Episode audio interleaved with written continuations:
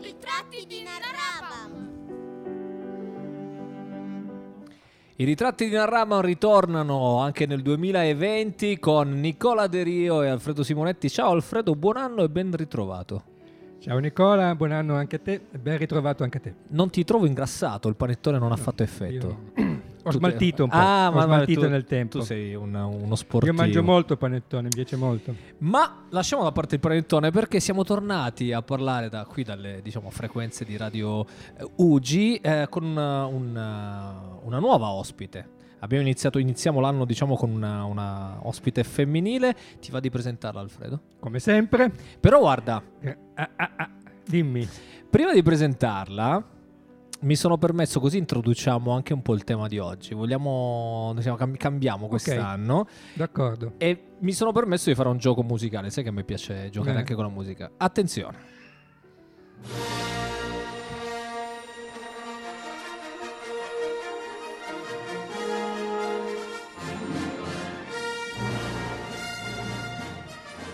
Non sarà Darth Vader il- l'ospite di oggi, ma Ma, ma sarà una gentile signora che è venuta a trovarci, si chiama Silvia Casolari, e che ringraziamo. Ciao Silvia. Eh, ciao, Ciao, grazie, Silvia, benvenuta, grazie a voi, ringrazio io voi. Ti accenno subito la sorpresa che ti faccio per iniziare l'anno. Bene. Silvia Casolari è la titolare, poi ci dirà lei meglio, del museo Lab, Lab del fantastico e della fantascienza di Torino. quindi Star Wars ci stava. Cavolo, cosa ti porto mai in radio? Eh? L'ho Sì, scovato, un posto straordinario. Penso fra l'altro uno, se non l'unico museo del fantastico e della fantascienza d'Italia, no sì, Silvia? sì, sì, sì, per ora sì, sì, sì, siamo, siamo gli unici. In Italia ci sono diversi eh, convegni, eventi, ritrovi, però temporanei, non ci sono spazi permanenti dedicati a questo immaginario. Bene, Che bello. Mm. Beh, allora Silvia, noi iniziamo subito con una canzone eh, che in qualche modo a, ieri sera mentre facevo la scaletta mi sono un po' divertito a fare diciamo una sorta di ehm, fil rouge tra la musica e i temi che tratteremo che riguardano in qualche modo anche il tuo, eh, il tuo museo. E eh, ti faccio ascoltare questa canzone che potenzialmente non è molto fantascientifica, ma si lega a un film eh, legato alla fantascienza e scopriremo quale. I Want You Back, i Jackson 5, canzone che stava nel eh, film I Guerrieri della Galassia, Alfredo. Te lo dico perché forse tu il film non l'hai visto. non l'ho visto. Ma I Want You Back siamo tornati indietro a parlare con, con Silvia. Apri le danze, Alfredo, come Va solito. bene, sei domanda solito di rito per Silvia. Abbiamo Sì. detto che è la titolare del Museo Lab del Fantastico e della Fantascienza di Torino. Parlaci di questo museo. Certo, certo, anche se purtroppo per voi non sono la principessa Leia, anticipata così bene no? Nel- all'inizio della- della, insomma, di questo incontro. Ecco. E dunque il MUFANT è un museo, eh, quindi ha una mission culturale espositiva, eh, cerchiamo di raccontare eh, l'immaginario fantastico moderno. Mm, c'è molta fantascienza che è un po' il nostro primo amore. Però ci sono anche sezioni fantasy, sezioni horror gotiche. Ah. Eh, questo perché? Perché questi generi, che sembrano cos- anche diversi, eh, tendenzialmente nascono nello stesso momento, cioè nell'Ottocento, in seguito Mary Shelley, no? eh, il Frankenstein, nascono in risposta alla rivoluzione industriale, alle rivoluzioni scientifiche. E quindi la fantascienza accoglie nelle narrazioni, nascono proprio nuove narrazioni che mettono dentro scienza, oltre alla fiction, pensiamo a Jules Verne, a Wells, eh, a Salgari in Italia, anche se ha scritto poco di fantascientifico, però Le meraviglie del 2000, insomma è un bel, è un bel romanzo che ci presenta questo periodo di proto-fantascienza, perché la fantascienza non è ancora un genere. La fantasy rifugge la tecnologia e quindi per- perché fa paura, preferisce ambientare le storie nella natura, eh, trova gli elfi, i maghi, la magia, il sovrannaturale. E, e l'horror insomma eredita la tradizione gotica, eh, il- arriva il positivismo e quindi eh, escono i demoni, entrano Sì. le- nel- nelle storie, i fantasmi, la paura, l'ombra e quindi que- hanno un po' una matrice comune questi, questi generi e noi cerchiamo di raccontarli.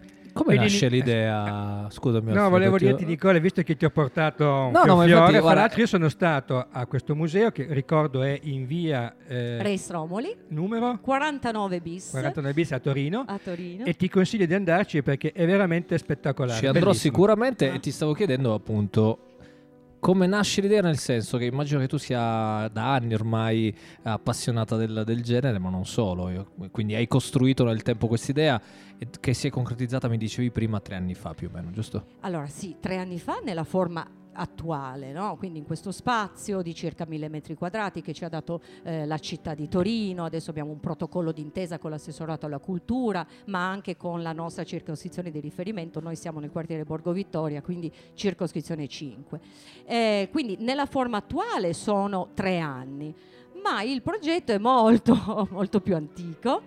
Eh, la nostra associazione nasce addirittura nel 2002 e quindi è proprio insomma parecchio tempo che ci occupiamo di questo immaginario e il proto Mufant, cioè la primissima versione del museo è del 2009 quando sempre la città di Torino eh, ci dà uno spazio, un primo spazio molto più piccolo eh, appunto nel quale noi incominciamo a fare degli eventi temporanei, non, non apriamo eh, costantemente come adesso, come in questo, no? come in, questa- in questo spazio, ma iniziamo a fare le prime cose e lì incontriamo dei grandi esperti di fantascienza come Riccardo Valla, un torinese che è stato uno dei più grandi effettivamente esperti di fantascienza in Italia, fantascienza letteraria.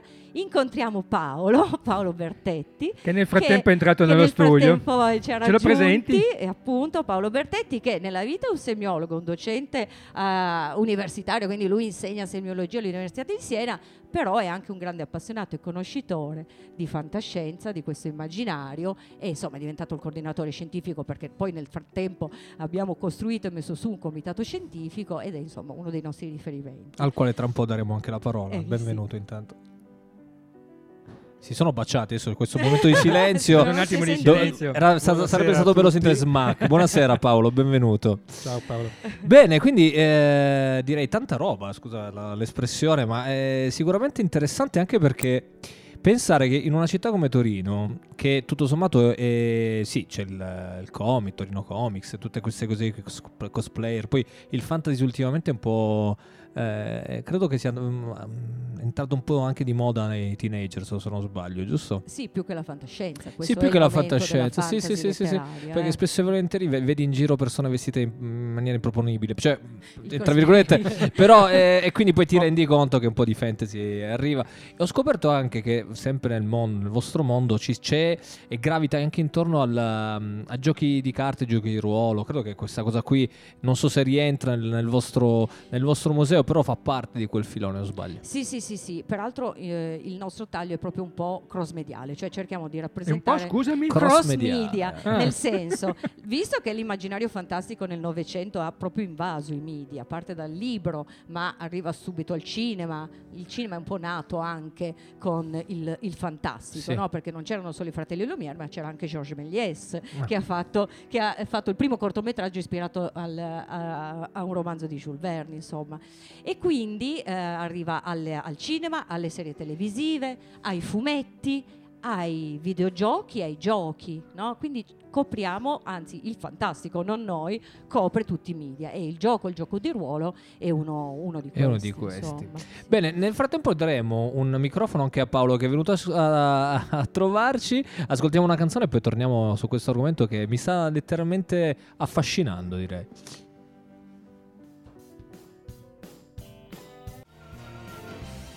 Dancing Out the Face, David Bowie, così ricordiamo anche il Duca Bianco che proprio ieri, l'8 gennaio, avrebbe fatto gli anni.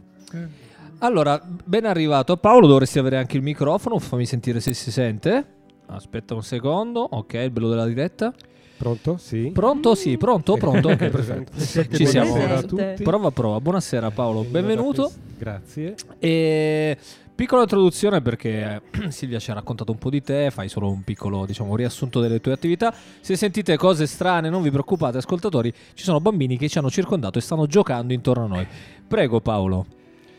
Eh Beh, dunque, eh, io mi occupo di, nella vita quella normale, eh, di semiotica, di comunicazione, lavoro all'Università di Siena e, e da, sem- da sempre sono stato per un grande appassionato di fantascienza e quindi quando ci siamo conosciuti con Silvia e con Davide che avevano da poco fondato il museo, allora era proprio un, un sottoscala, diciamolo pure. E ricordiamo Davide Monopoli che appunto e, e, è stato un amore a prima vista, ecco. e insieme mh, abbiamo fatto direi tante cose, abbiamo portato avanti questa iniziativa che adesso veramente mh, sembra che sia qualcosa che ci dà delle grandi soddisfazioni e penso che eh, sia una bella cosa anche per tutta la città e, e, per, la, e per il fantastico. Ecco eh, dovremmo ricordarlo, forse che sono pochissimi i musei del, dedicati al fantastico, alla fantascienza nel mondo. Eh, ah, nel mondo. Nel mondo. Sì, sì, poche, poche esperienze. Ce n'è uno a, a Seattle, eh, ce n'è un altro che è quello storico, se vogliamo, a Yverdon-les-Bains, che è sul lago di Ginevra, eh, vicino Montreux, che eh, è fondamentalmente, però a differenza di noi, molto centrato soprattutto eh, sulle pubblicazioni librarie, quindi è ah. fondamentalmente una grande biblioteca. Il Mufant nel, nel, suo piccolo invece, come diceva prima Silvia, vuole dare un'idea eh, del fantastico come si è sviluppato attraverso i media. Abbiamo una, eh, una ricca biblioteca, tutto sommato, eh, opera ehm, di donazioni che ci sono state fatte e, e anche di collezioni personali, ma abbiamo tanti eh, altri eh, gadget, se vogliamo, a tante altre mm-hmm. cose che Attratti- riguardano attra- attrazioni, cinema, che diciamo. riguardano sì, sì, è molto giochi. spettacolare, l'ho Siamo, visto. Parlavamo prima di bambini, al Mufant ci sono tanti giochi perché perché la, eh, il fantastico, la fantascienza è anche questo, è il giocattolo, è il, eh, il gioco di ruolo, è il, um, il robottone giapponese di latta. Organizzeremo sì, sì, direi una spedizione con i bambini Ugi. ah, sì, sicuramente, sì, no, è, è, è, da programmare. Io prima di lasciare poi le domande eh, tecniche eh, a Nicola, che è un esperto, lui è entusiasta di questo mondo, faccio, io faccio le domande più banali e più stupide. Silvia, ma mh, mm, da bambina tu volevi fare, eh, volevi giocare con le bambole o volevi giocare con eh, Goldrake o, o qualcosa d'altro? Vabbè, su questo io sono proprio della generazione di Gonagai, cioè io da piccola ho visto i super robot giapponesi quindi Goldri, Mazinga, Mazinga Z, Gigrobo d'acciaio, oppure quelli di Leiji Matsumoto, Capitan Harlock, insomma io eh, so, sono proprio di quella generazione, no? quindi anche le bambole certamente, però quello ha segnato le, l'immaginario. Poi il fatto che, no, di immaginare me stessa ad aprire un museo, assolutamente no su questi temi, però nel frattempo ho letto molto, quindi è, ho letto molta fantascienza o insomma fantastico in generale e, e, poi ho avuto una formazione classica, no? quindi in qualche modo io ho avuto un percorso che alla fine mi ha portato a, questa, uh, a questo no, la, lavoro di tipo culturale, però era un po' il mio percorso. Sì. Vai Nick. Guarda, abbiamo iniziato parlando di Mary Shelley, no? ho letto qualcosina del, che poi era una delle, diciamo, delle, vostre riflessioni che si legge anche sul vostro sito. Vuoi ricordare il, il vostro sito così per chi fosse interessato? Eh, www.mufant.it Perfetto. E, e da Mary, dalla fine dell'Ottocento con Mary Shelley e il suo Frankenstein è appunto iniziata la fascinazione per un genere che nel Novecento è stato, come ricordavi anche tu, uno, credo dei protagonisti dell'editoria e poi del cinema. Da, da dove nasce però il tuo il fascino che ha, ti ha tirato dentro per quanto riguarda la fantascienza? E eh, secondo te è il mistero per l'inesplorato che tira dentro il, il gusto per la fantascienza di, molti, di, molte persone? Cosa c'è qual è il segreto e la ricetta secondo te per uh, un, uh, un genere così che non ha tutto sommato visto crisi diciamo Allora, intanto è bene ricordare che forse insomma non, non, è proprio così automatico che il Frankenstein di Mary Shelley è considerato, eh, perlomeno da alcuna critica di, di, letteratura di fantascienza, il primo romanzo di fantascienza moderno. Ah. No? Quindi eh, si può dire che il genere, insomma, in qualche modo, ecco, parte da una donna, no? da, da, Mary Shelley, ma perché? Perché è la, una delle prime, la prima sostanzialmente, a eh, presentarci darci eh, l'esperimento scientifico no? eh, e a descrivercelo. No? È ovvio che il Frankenstein porta su di sé tutta la tradizione gotica, la paura, l'ombra, no? la, la, creatura, morte, certo. la morte però c'è la scienza e quindi vediamo il dottor Frankenstein che nel suo laboratorio dà vita in modo artificiale ad un uomo usando l'elettricità, no? quindi eh, nasce proprio questo, è un po' sostanzialmente la, eh, la, prima. Poi questo genere si afferma, sì c'è la paura dell'ignoto, no? la paura de- cioè, no, o, o, meglio anche il fascino, il fascino ecco esatto, il desiderio dell'ignoto o dell'avventura però forse è anche un po', poi varie, eh, no, nei vari generi e sottogeneri che abbiamo visto affermarsi nel Novecento, è anche un po' il metterci in guardia, no? metterci in guardia da quello che potrebbe succedere se nel nostro sì. presente le cose continuassero proprio no, ad andare in questo modo. E quindi si affermano, ad esempio, Frankenstein è uno dei Mad Doctor, no? è il primo, però la fantascienza poi eh, avrà come molta fantascienza, sia letteraria che cinematografica, avrà gli scienziati pazzi come protagonisti, che ci mettono in guardia sul fatto anche l'innovazione tecnologica, anche la scienza, se mal gestita, può produrre dei, delle catastrofi, no? Godzilla, no? del primo Godzilla di, di Honda, o anche eh, tanti scienziati pazzi della storia del cinema hollywoodiano degli anni 50, eh, anche gli scienziati pazzi che cercano di fare il bene, come ad esempio quello che è eh, di Tarantula, di un, un film eh, hollywoodiano cult eh, di Jack Arnold, dove il protagonista è un mega ragnone, un ragno gigante, una tarantula. No, non l'ho visto. Eh, non ma è, Già così un po' inquietante. Poi non mi dilungo troppo, però uno scienziato, la storia, l'incipit è questo, uno scienziato che vuole risolvere la fame nel mondo, quindi con uno scopo ah, più, certo. che, no, eh, più, che, buono, inventa un siero per ingigantire la frutta, la verdura, gli ortaggi e mm. risolvere la fame nel mondo, solo che un, l'esperimento scientifico va male una goccia di questo siero cade su un ragno che e questo gigante. ragno si trasforma. E, no? eh, quindi anche nel... nel Adatto eh, per chi... Quindi ci mette in guardia no? la fantascienza, oppure anche la distopia, questo genere della fantascienza che si è affermato in tutto il Novecento no? e che ancora adesso effettivamente è, è sperimentato da, dagli autori, no? dal Anzi, 1984 in poi. Adesso ha un grande successo la distopia e eh, curiosamente anche proprio fra i giovani. Eh, ci sono molti romanzi dedicati, quelli che in America chiamano young adults, romanzi per ragazzi, che hanno uh, un, uh, un'ambientazione distopica, presentano de- Games ad esempio, ah, okay. presentano delle società del futuro eh, molto... Mh, non proprio un futuro molto, mo, molto cupo, triste, totalitario. E questo è... Alla George Orwell, insomma. Sì, George sì, Orwell. E questo è curioso perché sembrerebbe no, eh, andare invece, insomma, voglio dire, i ragazzi una letteratura per ragazzi ci si aspetterebbe che fosse qualcosa che desse dei modelli positivi, che dé eh, qualcosa che possa dare una speranza. Invece qui, eh, in questi distopici, c'è invece un, eh, un'ambientazione spesso molto cupa. Quindi un pessimismo però forse. Non è un no, pessimismo, ah, è un però perché in fondo la migliore fantascienza in qualche maniera è sempre ottimista, no? Mm. Però anche qua è un uh, mettere in guardia qualcosa. Guardate che eh, cosa può portare eh, se andiamo avanti in, in questo modo. No, bisogna cambiare le cose.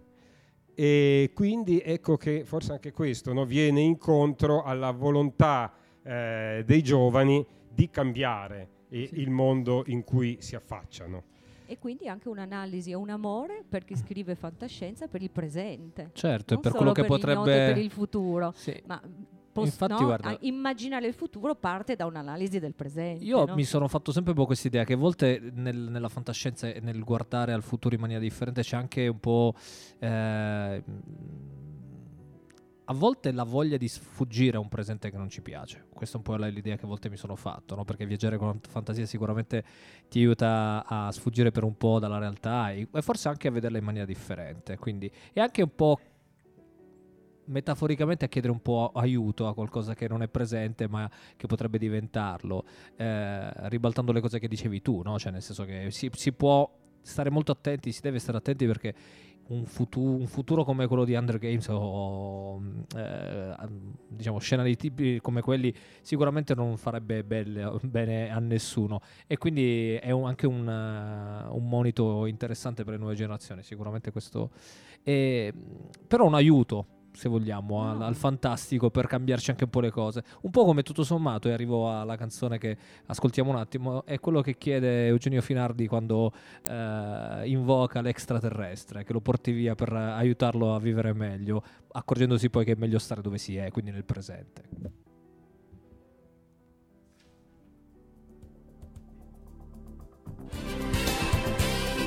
Extraterrestre, portami via. Intanto nel nostro ufficio, nel nostro ufficio, nel nostro studio ci sono fuochi pirotecnici. Poi sarà che no, è semplicemente una sigaretta elettronica. Però sembrava di stare un po' un, uh, sulla Luna al primo sbarco. Benissimo, Silvia, siamo tornati.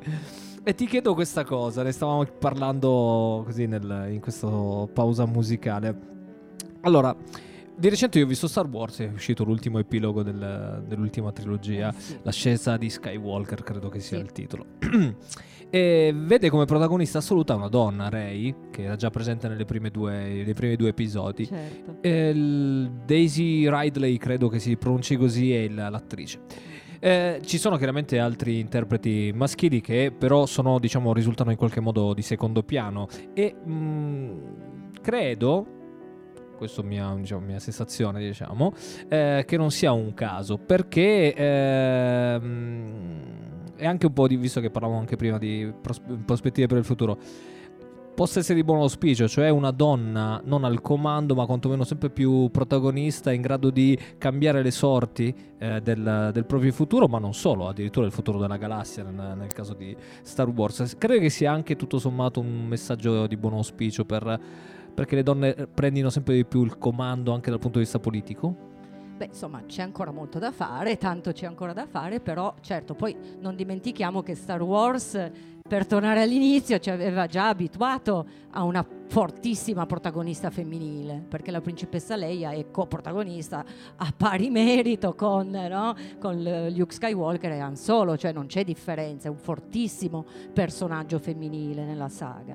E beh, non c'è solo Star Wars, ci sono film di fantascienza che ci hanno veramente presentato delle icone no? di, di- di eroine femminili.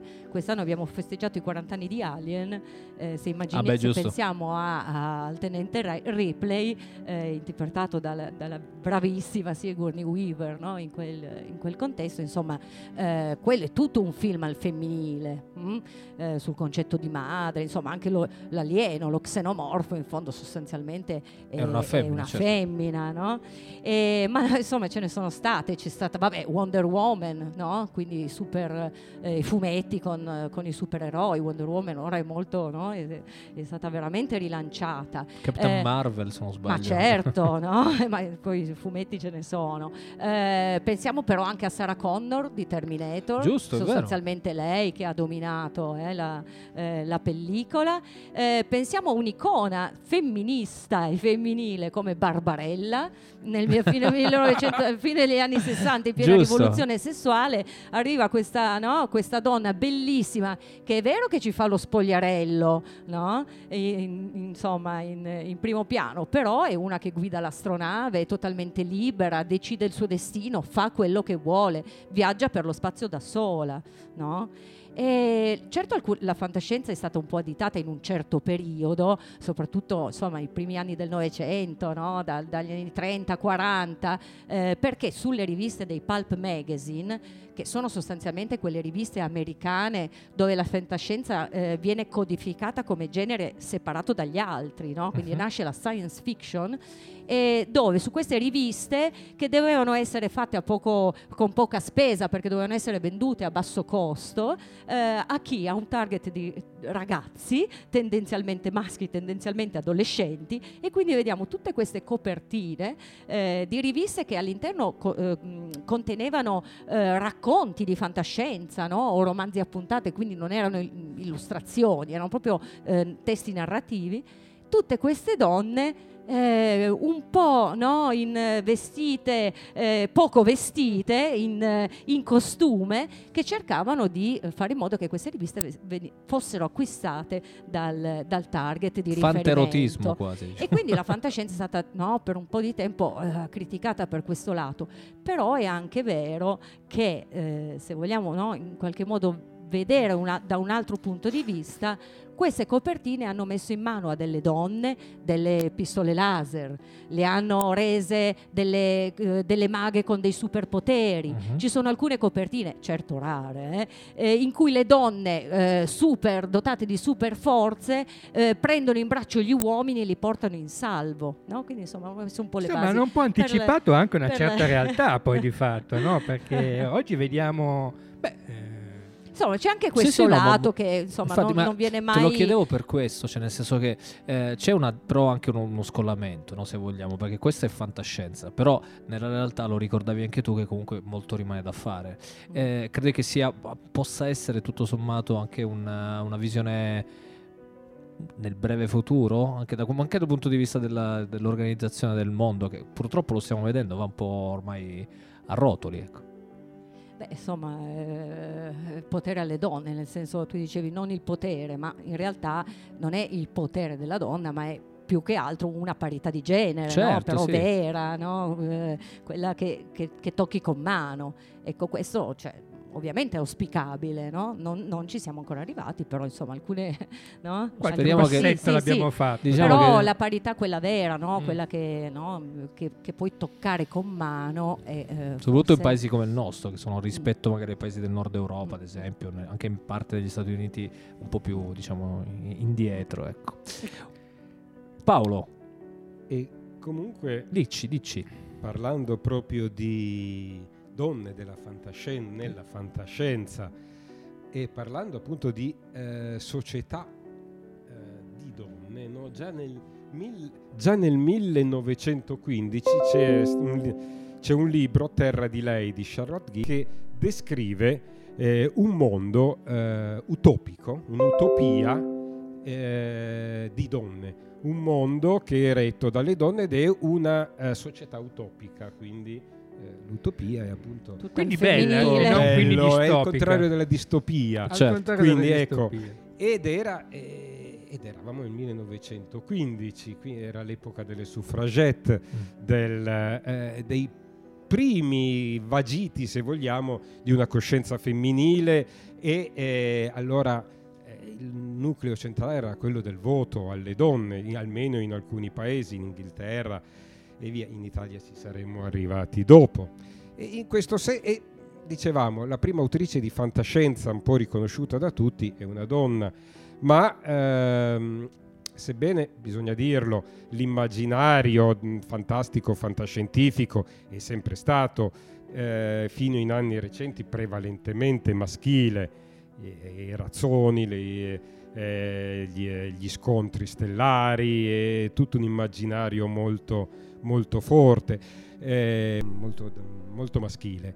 Però abbiamo una tradizione che è anche diventata ultimamente molto importante, eh, invece di eh, scrittrici femminili, che nella letteratura di fantascienza hanno mostrato un modo diverso proprio di affrontare i temi, del, eh, i temi della fantascienza, mostrare, non soltanto come nel caso della Gilman, eh, delle utopie femminili se non femministe, ma ehm, una sensibilità diversa, un interesse verso, eh, eh verso temi legati al, al, mh, mm, alla cultura, al biologico più che alla scienza, alle scienze morbide piuttosto che alle scienze dure.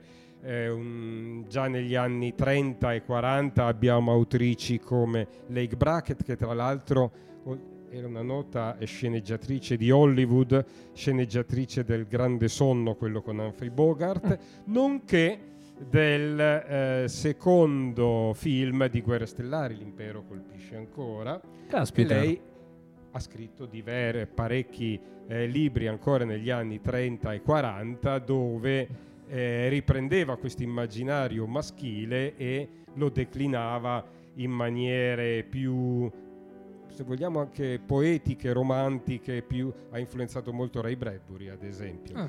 L'autrice forse più nota anche perché proprio come spessore letterario e anche politico direi da un punto di vista eh, del, dell'immaginario femminile, delle lotte femminili è Ursula Le Guin negli anni eh, 60. 60 ha pubblicato un, alcuni romanzi fon- che sono ormai dei classicissimi della fantascienza e adesso, fa seg- e adesso f- c'è seguito tutta una corrente di letteratura eh, femminile, addirittura femminista. Eh, Joanna Rass è una teorica femminista, oltre che scrittrice di fantascienza. Eh, e mm, negli anni Ottanta si afferma il cyberpunk, ma si afferma tutta una corrente di cyberfemminismo. Donna Haraway, eh, in, che non è un'autrice di fantascienza, ma che si nutre di questo immaginario ed è una teorica proprio eh, del rapporto fra eh, femminismo e nuove tecnologie. Adesso poi eh, in America in particolare, ma anche in Inghilterra, le classifiche, i premi letterari di fantascienza non sono dominati dagli uomini ma dalle donne. Le autrici che di maggiore eh, importanza sono donne. Beh, mi viene in mente la, la Rowling di, di, Harry Potter. Quindi, la Rowling eh, nel sì, campo sì. del fantasy, eh, la um, Jamiesin Onedi Okorafor nel campo proprio più propriamente della fantascienza, per dire solo i due nomi, due nomi più, più, più importanti, più noti, ma più noti. potrebbero essere tanti. Paolo, sei un pozzo di scienza e giustamente è, è, anche, è, anche, il tuo lavoro, eh, ma ti devo interrompere, intanto perché mandiamo una canzone. Volevo cambiare un attimo argomento subito dopo la canzone perché purtroppo abbiamo, stiamo, questo tema ci, ci, ci, porta lontano, però abbiamo i tempi ristretti. Ascoltiamoci ancora una canzone e poi torniamo a affrontare un'altra domanda che ero incuriosito, eh, ero così, incurioso di sapere cosa ne pensi. Space Cowboy, siamo tornati con i nostri ospiti Silvia Casolari e Paolo, ricordami il cognome, scusami Berti. perché sei una sorpresa, io non ce l'avevo scritto nei miei fogli, visto che sono anche un po' smemorato mi sono dimenticato il tuo cognome. Comunque, ehm, Silvia e Paolo, vi chiedo questa cosa, c'è anche sul vostro sito eh, che vi ricordo, vi chiedo di ricordare. www.mufant.it che è il, il sito appunto del, del, del, del museo della, fa, della del fantasi- fantastico, della, fantastico della fantascienza. E, e si ricorda sul vostro sito che appunto si festeggia quest'anno i cent'anni dalla nascita di Isaac o Isaac Asimov. Eh, io personalmente ho letto il libro Io Robot da, da, da ragazzino e, mm, e, ricordo, però l'ho ricordato anche voi sul sito, che tutto il ciclo eh, dei robot che Asimov ha scritto eh, rappresenta forse la letteratura più conosciuta dell'autore, ma non solo. Di, di, recente, tra l'altro, caso vuole, ho rivisto il film del 2004, quello con Will Smith, Io Robot che è ambientato nella Chicago del 2035. Ecco. Credete, credi Silvia, che eh, come nel libro eh, ci sia sempre più una sorta di profezia di minaccia, no? lei anche detto in qualche modo prima, eh, parlando di altro, che porterà l'essere umano a essere sempre più controllato e dipendente dalla tecnologia? Ma allora, eh, sicuramente eh, Soprattutto se guardi per strada magari anche in questo momento, vedi gente che passeggia col cellulare. Diciamo. Nel senso che sicuramente noi siamo dipendenti dai gadget no? tecnologici che sono entrati prepotentemente nelle nostre vite, i telefoni cellulari, no? eccetera, eccetera. E, però io sono mm, tendenzialmente per l'innovazione tecnologica, mi incuriosisce molto, no? io so, credo nel, eh, che fo- fondamentalmente ci aiuti. Ecco.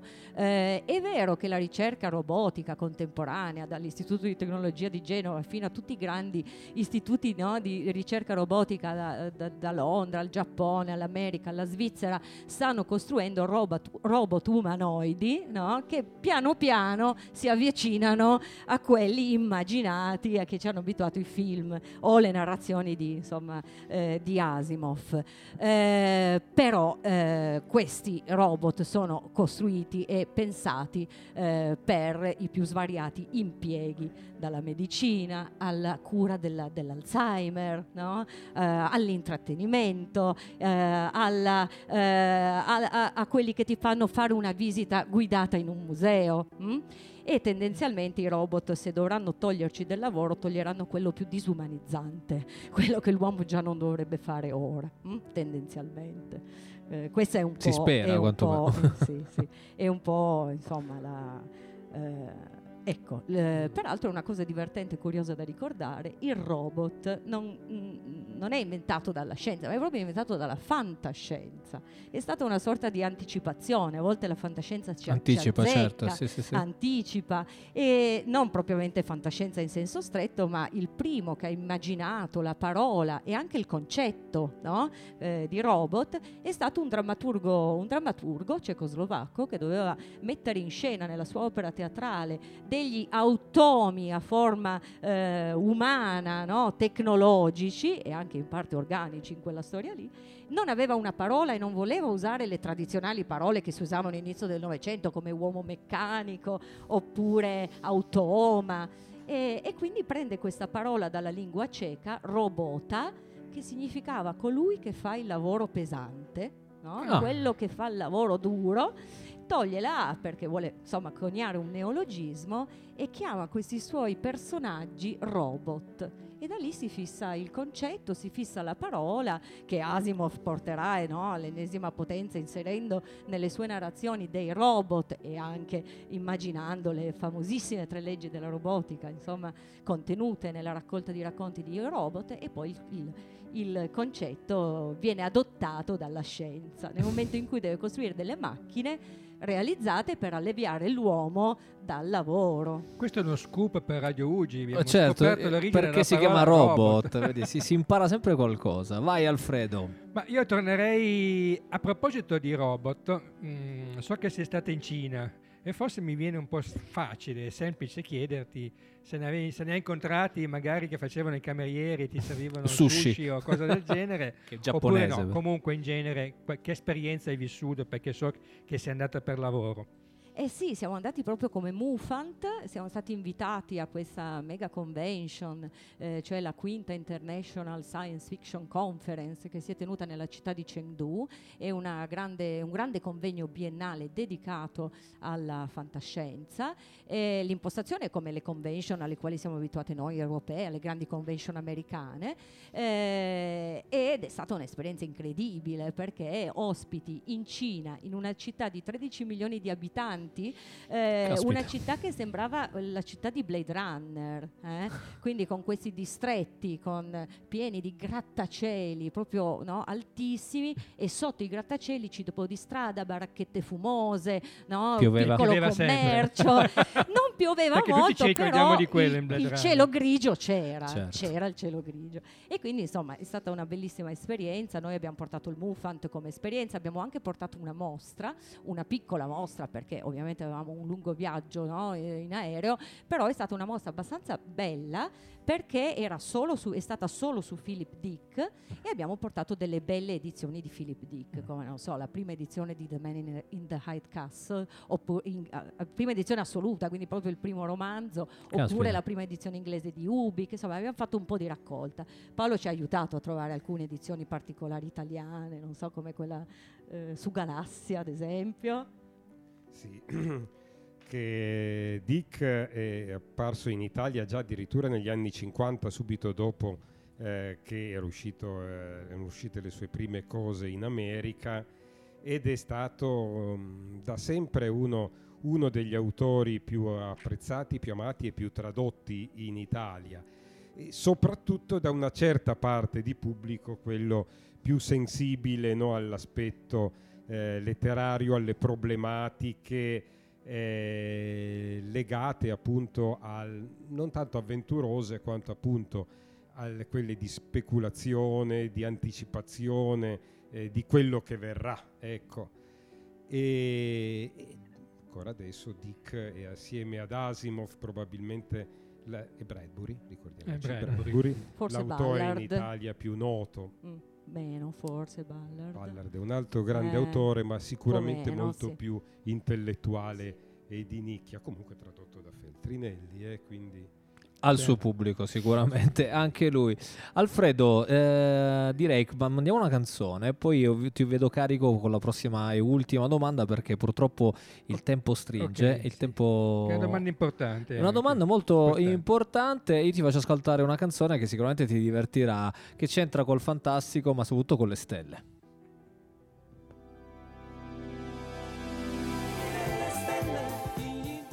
E siamo figli delle stelle, siamo ancora qui con i nostri ospiti. Alfredo, vai, l'ultima domanda che così poi chiudiamo. Sì, io eh, nel ricordare che Mufant è in via Res Romoli 49 bis a Torino, io l'ho visto, è molto bello, vi consiglio di andarci.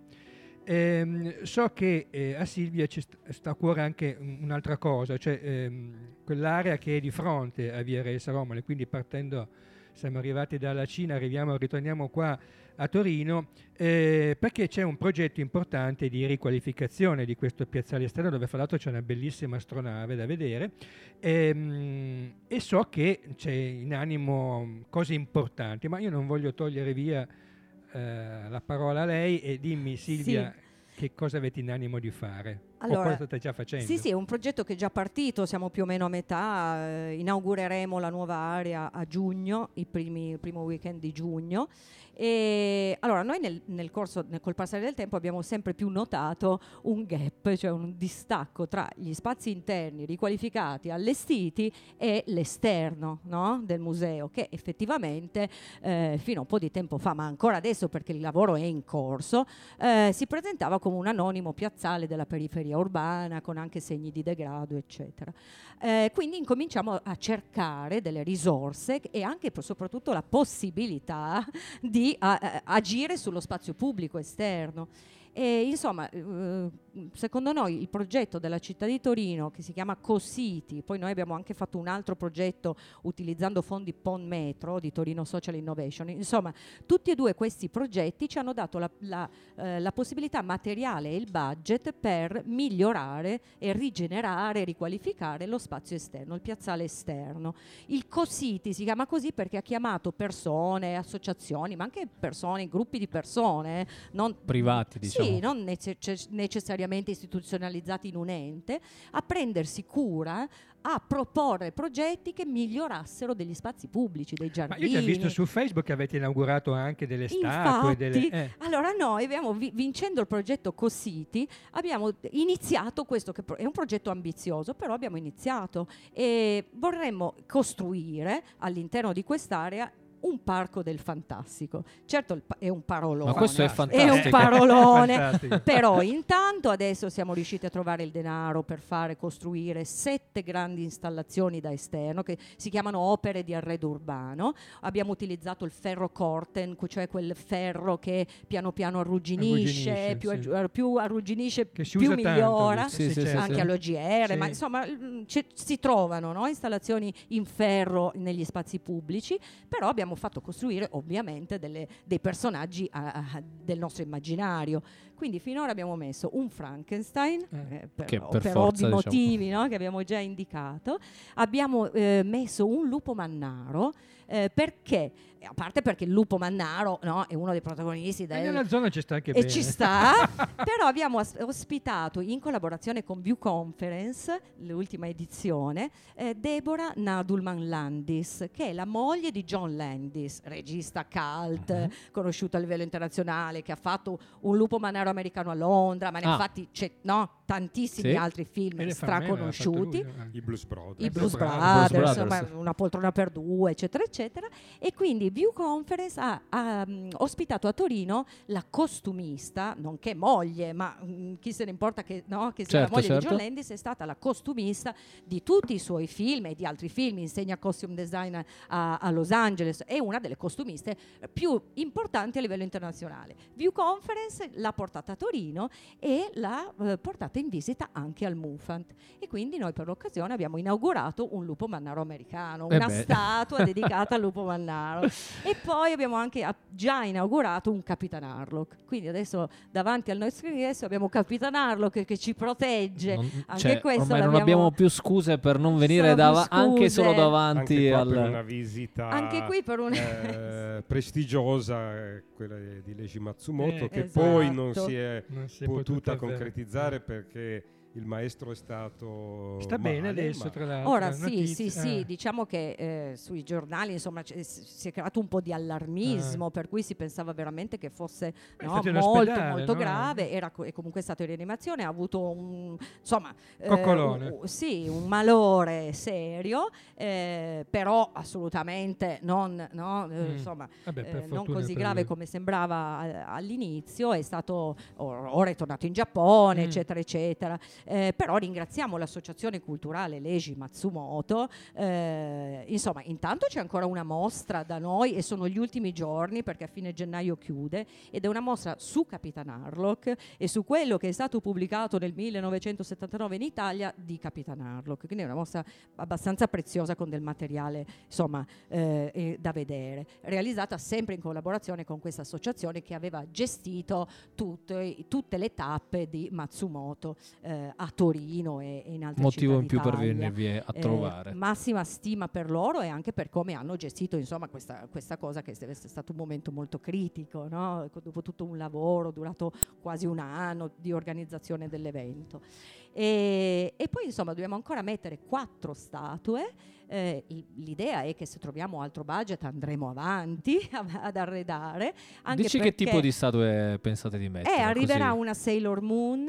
Intanto il progetto Cositi non è solo un progetto dall'alto, quindi noi tutti questi soggetti li abbiamo co-pensati con alcuni residenti, con chi, c'ha- con chi ha Quindi c'è un contatto voglia. anche con il tessuto sociale, Sì, questo sì, è il pro- bello. Il, principale no, lo scopo è proprio attivare le persone che abitano lì e che hanno voglia di collaborare. Certo. Quindi sono percorsi di coprogettazione anche con persone che, abbia- che hanno certi tipi di disagio, perché assieme a una cooperativa sociale che si chiama Altramente, che è sostanzialmente il nostro forte partner su tutti i nostri progetti di inclusione sociale, abbiamo attivato dei laboratori per persone che hanno disagio psichico e Frankenstein è stato scelto e il design è stato fatto da loro nell'ambito di questo laboratorio no? Bene, e Silvia- hanno anche deciso di, di- poi, poi mi taccio Sì, sì, sì, eh, sì, no, di- dico, di mi è venuta in mente una cosa da chiederti, ma vai, finisci e poi ti chiedo. E hanno deciso loro di scrivere sulla, alla base della statua di Frankenstein una frase attribuita a Franco Basaglia, visto da vicino nessuno è normale. Normale, Che effettivamente no, caratterizza molto il nostro, il nostro luogo. Ora Silvia, visto che siamo in chiusura, mi... è è bello vedere perché sei un vulcano pieno di cose da dirci, quindi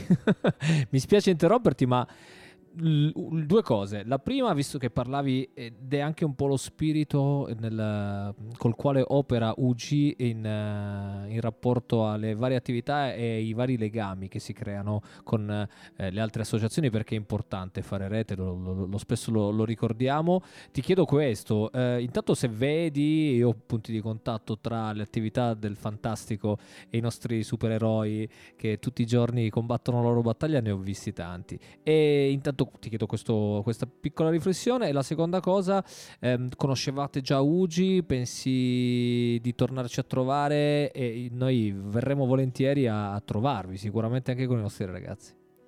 Allora, come dici tu, la, la rete è fondamentale, cioè noi non saremmo a questo punto se non avessimo incontrato nel nostro cammino tante associazioni, associazioni del nostro settore, che però ci aiutano, ci aiutano a fare de- le mostre, hanno degli spazi all'interno, insomma facciamo eventi con le associazioni, con il gruppo di fan di Star Trek, con il Dr. Who Italian Fan Club, con altre associazioni, no? quindi siamo un gruppo e questo è fondamentale, cioè l'idea di condividere un progetto piuttosto che essere no, esclusivi, questo è proprio quello che ha permesso insomma, di, eh, di di esserci, ecco. E vabbè, il fantastico è per tutti, no? Per chi sta bene, per chi sta meno bene. Se c'è una cosa che Marvel, aprendo la casa di produzione di film, no? di cinema, ha avuto come merito è stata quella di far conoscere i supereroi anche que- alle nuove generazioni, alle bambine, ai bambini che effettivamente no, non leggono più il fumetto. E quindi questi bambini leggono i supereroi, i supereroi siamo noi, no? siamo, sono i nostri temi. E, e quindi è ovvio che i punti di contatto ci sono. Io Casa Ugi la conoscevo perché eh, no, eh, insomma si conosce, però non ero mai entrata all'interno e non avevo mai respirato questa atmosfera, che è un'atmosfera vivace, colorata, eh, è dura, ma sembra un'atmosfera bella quando ci si entra. No? Certo, certo. Eh, e quindi e, e poi insomma. La fantascienza, i fumetti, i cartoni animati, i film aiutano a evadere, no? Aiutano esatto, a quello evadere, diciamo a passare prima, un po' di tempo, eh, insomma, con... Eh, Però la cosa bella è che aiutano a evadere, ma nel contempo aiutano a riflettere. Cioè c'è una forte mh, componente un, eh, didattica, se vogliamo, eh, nella, fan- nella fantascienza e nel fantastico. È il luogo dove si possono affrontare divertendosi tutta una serie di questioni, di sensibilizzare anche Certo. i ragazzi. L'ecologia, chi sono stati i primi a parlare di ecologia? Gli autori di fantascienza, già negli anni 40 e 50. Ecco, l- l'esaurimento delle risorse del pianeta. E quindi ecco, è proprio il luogo in cui si può, eh, mm, non diciamo imparare divertendo, ma certo sensibilizzare attraverso una piacevole lettura, una piacevole visione a quelle che sono delle problematiche che, Reali. eh, reali, che, Sì. che- che sono anche impellenti a volte. poi i, i supereroi ci insegnano a superare appunto grandi difficoltà. Anche noi no? stessi, sì, Eh, sì, sì, eh, infatti. gli X-Men che sono questi mutanti che hanno dei superpoteri, dovrebbero essere, non so se avete visto i film, no? Sì, sì, sì, e sì. gli X-Men in realtà sono dei mutanti ghettizzati dalla società per la loro diversità. no? Esatto, E che è un messaggio Eh, adesso significa- purtroppo attuale, diciamo, Esatto, essere diversi no? In un mondo come il nostro non essere è diversi ma a fare grandi cose, Certo. riuscire ad avere dei superpoteri e a superare, no? a Certo. fare delle grandi cose superando un sacco di ostacoli, anche la, eh, no? la ghettizzazione o il senso di essere diversi. Certo, eccetera, certo, che poi eccetera. la diversità spesso è un Mm. vantaggio, eh, soprattutto se diventa inclusiva. Detto questo, Alfredo, noi abbiamo eh, finito il nostro tempo, grazie ai nostri ospiti, eh, grazie a Silvia, Silvia grazie a Paolo. Casolari Paolo Bertetti. Grazie per, molto, eh, grazie per, voi. Grazie eh, voi i per grandi l'ospitalità. input che ci avete dato. Sicuramente dobbiamo ricordare il, eh, il sito, ve lo faccio ricordare a voi, del vostro, del vostro museo.